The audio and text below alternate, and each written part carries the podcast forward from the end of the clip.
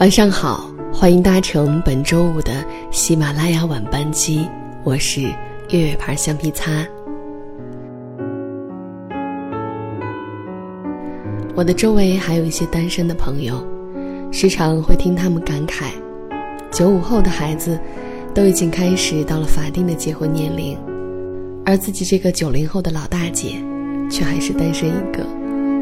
这其中不免充满了调侃，但仔细一想，九五后都已经到了适婚的年龄。而你知道吗？现在九五后的年轻人谈恋爱，最看重的不是外表。不是有钱，那是什么呢？今天我们就一起来听。不知道从什么时候开始，九零后都开始被人叫叔叔和阿姨了，而九五后也已经到了法定的结婚年龄。那些曾经被当成孩子的人，如今都已经开始谈婚论嫁了。前几天，出了一份中国九五后数据报告。从各个方面分析了九五后这一代人的特征，其中有一项调查吸引了我的注意。在最看重伴侣什么条件这一项调查中，九五后给出了这样的选择：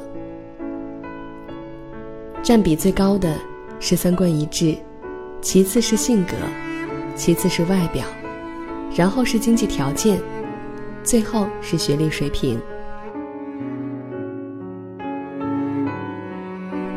本以为，在如今这个看脸的时代，看着偶像剧长大的九五后，会将外表作为选择另外一半的重要标准，没想到，竟然有很多人选择三观一致。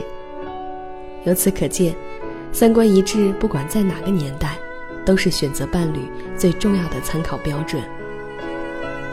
那今天，我们就再来说一说三观。什么叫三观不合？比如说。你喜欢看书，他喜欢玩游戏，这不叫三观不合。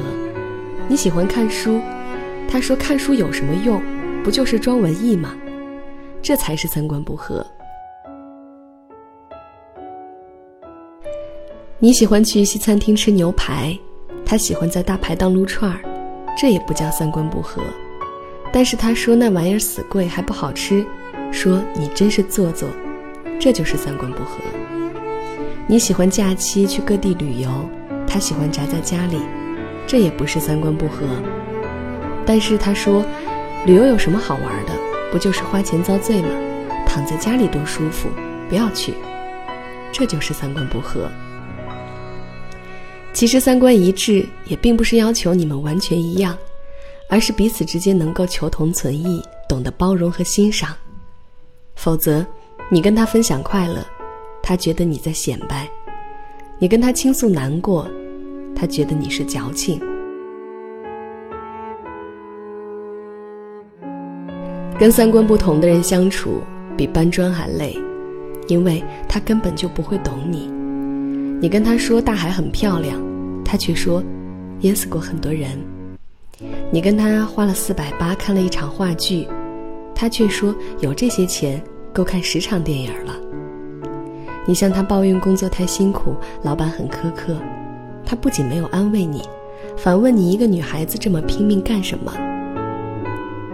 你每天化美美的妆，他说你臭美；你坚持去健身房，他说跑步在小区楼下就可以，真是浪费钱。你喜欢买鲜花放在家里，他说开不了几天就败了，还那么贵，买假花多好。在你看来是顺理成章的事情，在他眼里就成了匪夷所思。你很难改变他的认知，他也不会理解你的想法，你们永远都不在一个频率上，相处起来自然就会很累。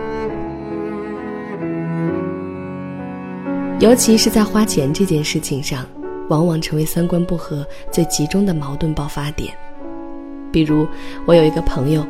五一的时候跟男朋友去旅游，当时旅行社提供了两种套餐，一种一千八，但是包含购物；另一种三千五，就是纯玩儿。她想选择三千五纯玩的，但是男朋友觉得既然都是一个目的地，当然选择便宜的划算，就算被拉去购物，坚决不买就是了。但是好朋友认为，便宜的套餐吃的住的肯定都差，而且还要被导游牵着鼻子走，很多时候很多时间都浪费在购物上，根本没有什么意义。本来就是出来玩，当然要玩的尽兴一些。为此，两个人大吵了一架，最后也没有去旅游，反而闹得不欢而散。这样的例子我遇到过不少，小到几十块的咖啡，大到几十万的汽车，大多的情侣因为消费观的不同大吵大闹，甚至有些情侣到了谈婚论嫁的地步。却因为买婚纱还是租婚纱的问题争执不下，最后分道扬镳。其实，除了个别三观不正的人，多数人的三观并没有对错之分，有的只是两个人的三观是不是一致的问题。比如林心如曾经讲过她妈妈的故事，林妈妈是一个优雅的人。就连下楼倒垃圾都要收拾得妥当，穿戴得整齐。林爸爸外表英俊，而且很能赚钱。外人看来他们是天造地设的一对儿，但是在林心如十二岁的时候，他们离婚了。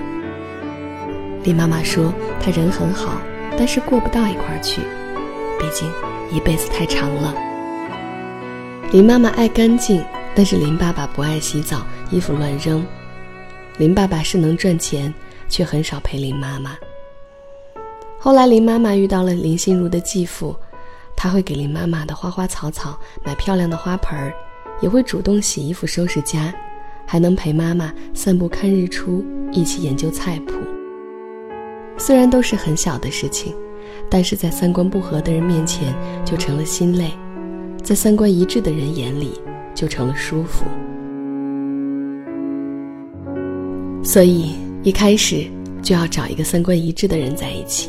他喜欢玩游戏，但是也支持你读书；他喜欢宅在家里，但是也愿意听你分享旅行中的趣事；他喜欢撸串大排档，但穿上西装打起领带，照样可以挽着你的手走进西餐厅。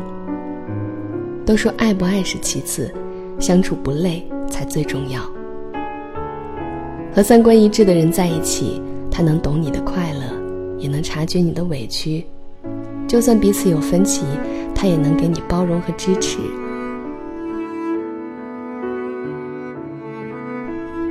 一辈子真的很长，外貌只能决定你们有没有可能在一起，但是三观决定了你们适不适合走下去。在千万人中，愿你不早也不晚。在千万人中。